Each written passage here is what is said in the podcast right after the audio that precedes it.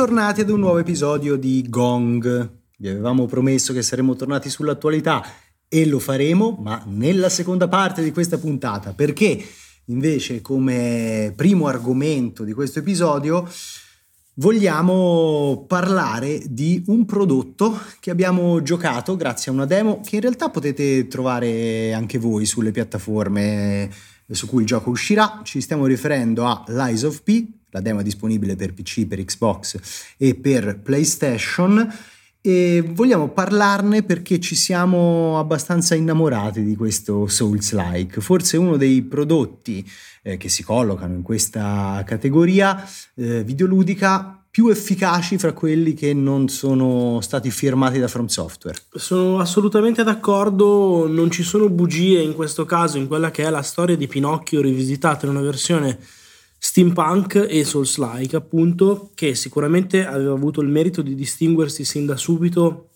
grazie ad un'atmosfera eh, decisamente unica. Pensate che il gioco, anche solo nella demo, si apre con una dedica esplicita eh, a Carlo Collodi e tra l'altro vanta proprio una rivisitazione continua di situazioni e figure anche un po' reinterpretate pure in chiave francese, un po' strana, che eh, ripeto sicuramente fa la differenza a livello di personalità ma eh, non è solo un gioco bello da guardare anche per merito di una realizzazione tecnica assolutamente sorprendente. Il gioco su PS5 non perde il minimo colpo ha degli shader niente male una modellazione poligonale di tutto rispetto. Ricordiamo che tra l'altro eh, arriva da uno sviluppatore che si chiama NeoWiz che è un team coreano non certo tra diciamo i più rinomati al mondo Eppure ci siamo trovati di fronte ad un clone di Bloodborne, perché poi tale in realtà è, cioè diciamo che le suggestioni legate al sì. capolavoro di From Software sono più che esplicite, in certi casi forse addirittura un po' troppo, però è comunque un gioco che eh, sa fare il suo e dicevo è un clone di Bloodborne che eh, si presenta con una demo incredibile, perché ci sono tipo 4 ore di contenuto ricchissima sia a livello proprio spaziale di aree che trovi, di nemici da affrontare, addirittura due boss, che proprio di eh, sistemi e meccanismi fanno capire eh, quanto il gioco in realtà sia ricco, sia anche ambizioso per certi versi. È un titolo che verrà pubblicato eh, il 19 di settembre, quindi non manca tantissimo. Originariamente doveva arrivare a fine agosto, si sono presi un mese in più ma è un titolo che noi in realtà avevamo già raccontato in un episodio di Gong di tantissimi mesi fa, perché ci avevamo giocato eh, alla Gamescom di Colonia, dove non ci aveva assolutamente fatto la stessa impressione. In questo quasi anno solare pieno hanno fatto dei passi avanti veramente consistenti e sì, ci sì. sembra un gioco davvero incredibilmente promettente. Sono d'accordo, hai detto appunto, hai sottolineato quelli che sono i punti di forza, io voglio esplicitarne uno più approfonditamente che è proprio la quantità di sistemi e di strutture ludiche che si incontrano all'interno di questa demo, eh, elementi eh, di gameplay che vengono introdotti progressivamente, alle volte in maniera non troppo approfondita, però mai neppure troppo criptica o sbrigativa come invece magari può succedere eh, è successo eh, esatto, in altri titoli from software.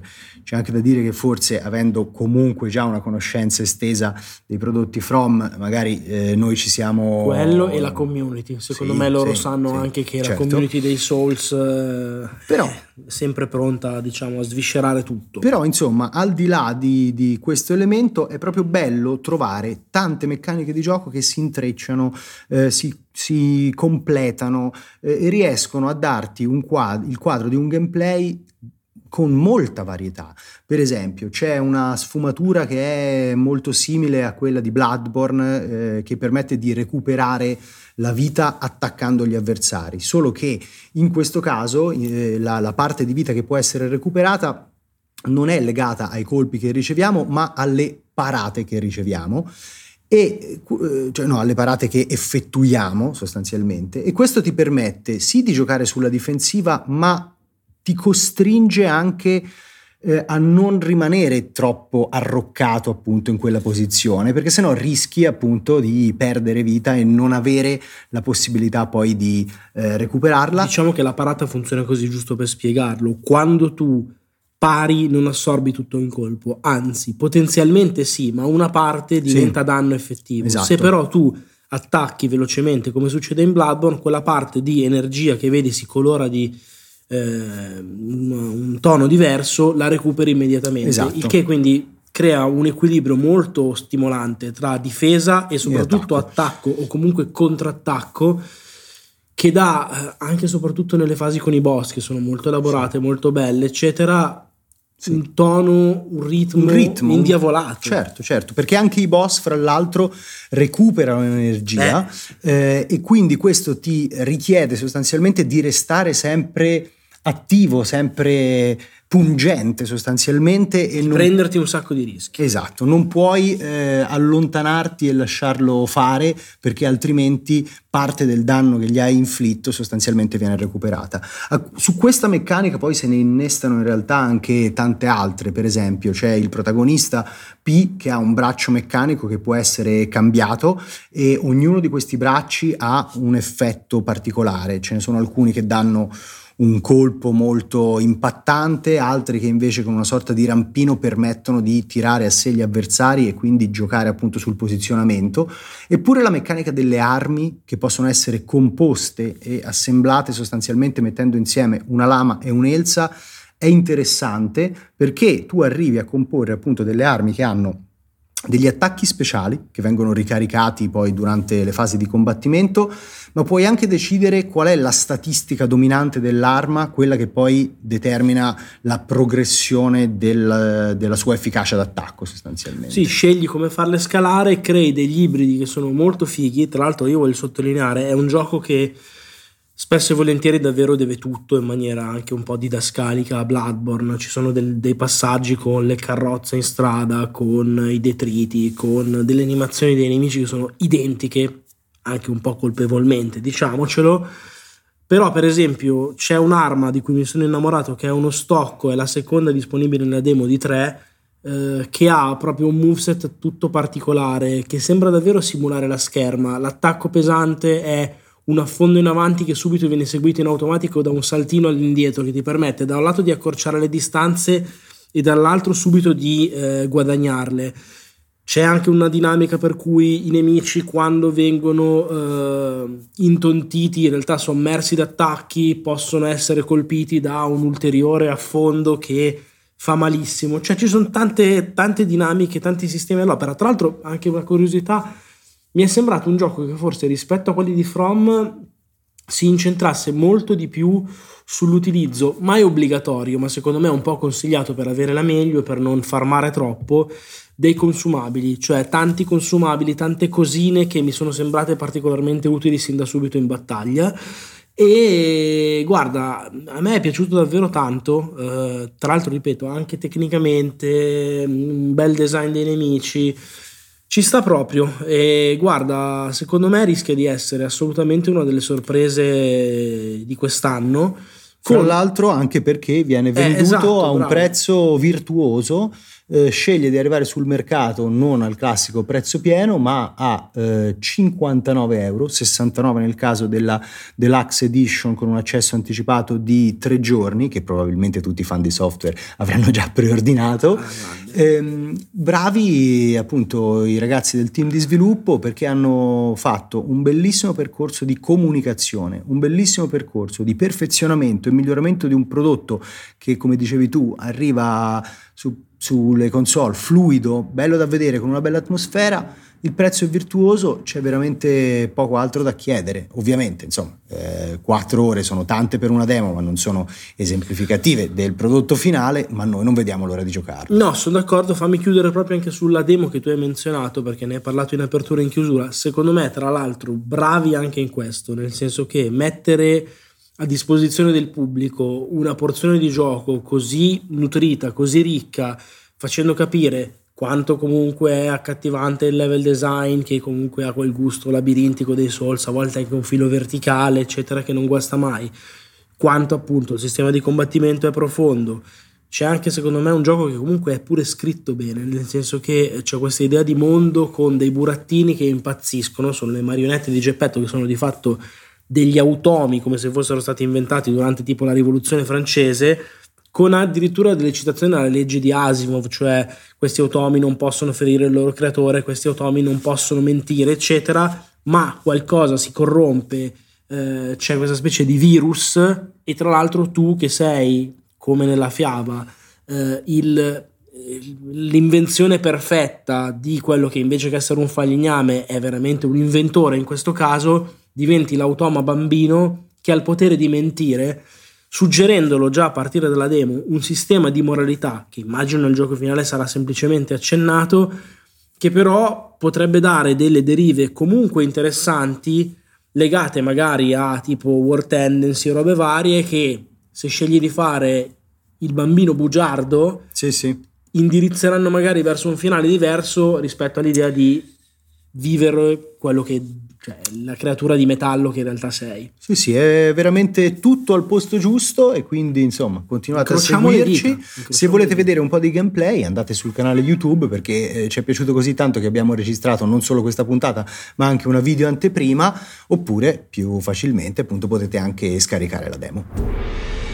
Nella seconda parte di questa puntata vogliamo invece parlare di Embracer. Non è la prima volta che lo facciamo e più volte ci siamo chiesti quale fosse la strategia dietro alle acquisizioni di questo publisher. Embracer Endgame. esatto. Eh? Eh, acquisizioni che nel corso degli ultimi anni sono arrivate con una rapidità, un ritmo e anche con un dispendio economico veramente impressionanti, tant'è che hanno trasformato Embracer in un leviatano, come giustamente lo definivi poco sì. fa fuori onda prima della registrazione.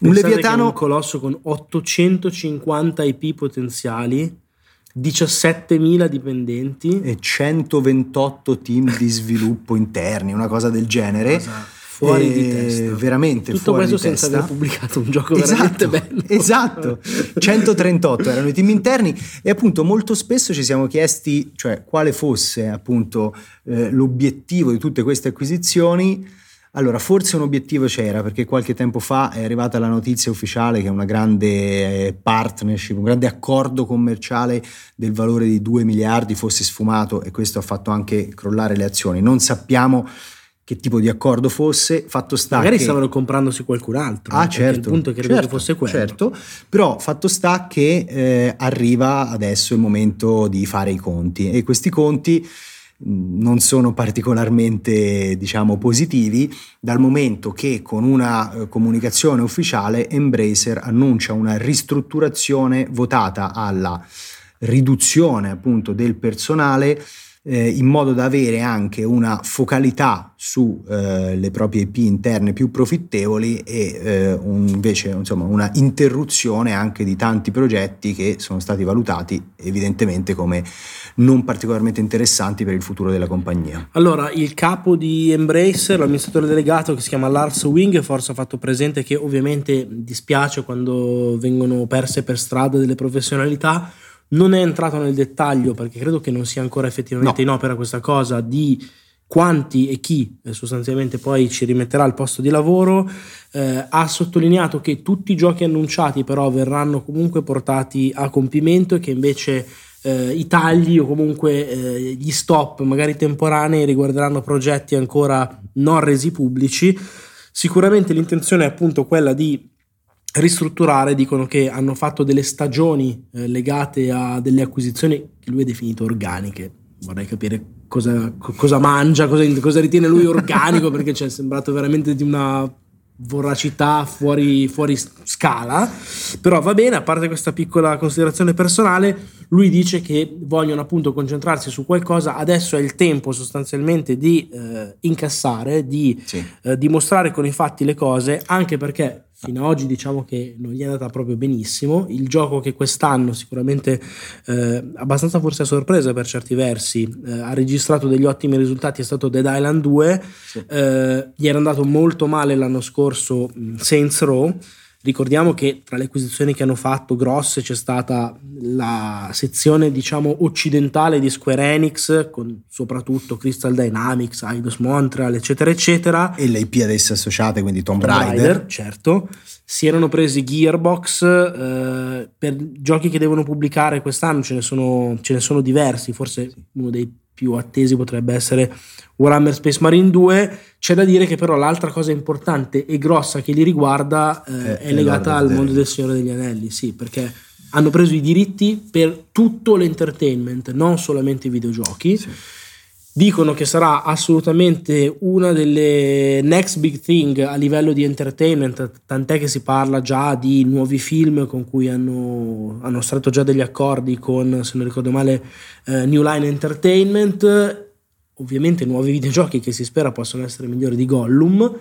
E eh, il punto è che però ci sono da un lato delle belle parole, dall'altro invece, eh, come dire, un anticipo di ristrutturazioni che saranno comunque in qualche misura sanguinose, eh, bisogna capire che ne sarà di questa, di questa embrace. Sì, bisogna assolutamente capire, anche perché appunto loro in questa comunicazione mi sembra che fra le righe abbiano lasciato intendere che hanno veramente bisogno di monetizzare, cioè ci sono sì, due sì. elementi che a me hanno colpito particolarmente proprio a livello di analisi linguistica. Da una parte hanno proprio detto dobbiamo passare da un modello di azienda in crescita alto spendente sì. a un modello di azienda che invece produce un cash flow senza precedenti, eppure quando parlano di Lord of the Rings utilizzano un termine in inglese exploit, sì. eh, che è proprio lo sfruttamento, sì. ma inteso quasi come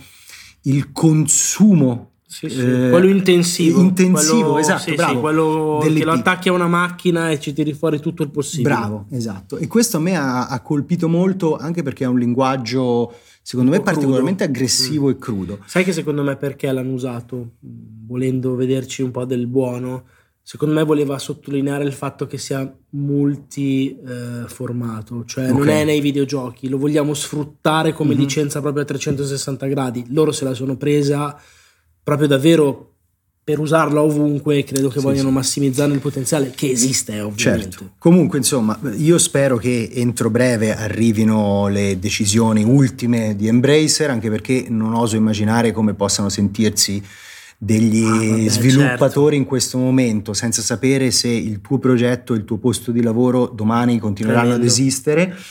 Eh, Embracer ha anche confermato che la larga parte dei giochi che verranno cancellati sono non ancora sì, stati sì, annunciati. Sì, prima, okay. E, però ancora non si sa qual è l'entità di questo movimento, se il punto di partenza è eh, appunto 17.000 persone, anche solo un 10% sarebbe comunque insomma eh, una bella stangata. Sono aziende intere più piccole. Certo. Lo, lo, lo, capiremo sperando che appunto poi la qualità media dei loro prodotti si alzi, perché secondo me soprattutto se... Sì. l'obiettivo finale è quello di avere un ritorno importante a livello economico, non sono partiti col piede proprio giustissimo, devono un po' rimettersi in carreggiata e bisogna anche capire se alla fine davvero la stagione degli acquisti, al di là di quello che hanno detto, è finita qui, perché vai un po' a sapere che cosa succederà. Noi ovviamente ve lo racconteremo qui su Gong, quindi mi raccomando continuate a seguirci, è possibile che questa sia l'ultima puntata dagli States e quindi anche l'ultima puntata della settimana perché noi poi si rientra tra venerdì e sabato in Italia, dovesse esserci qualcosa al volo magari registreremo una puntata extra, ma altrimenti ci sentiamo settimana prossima. Ciao!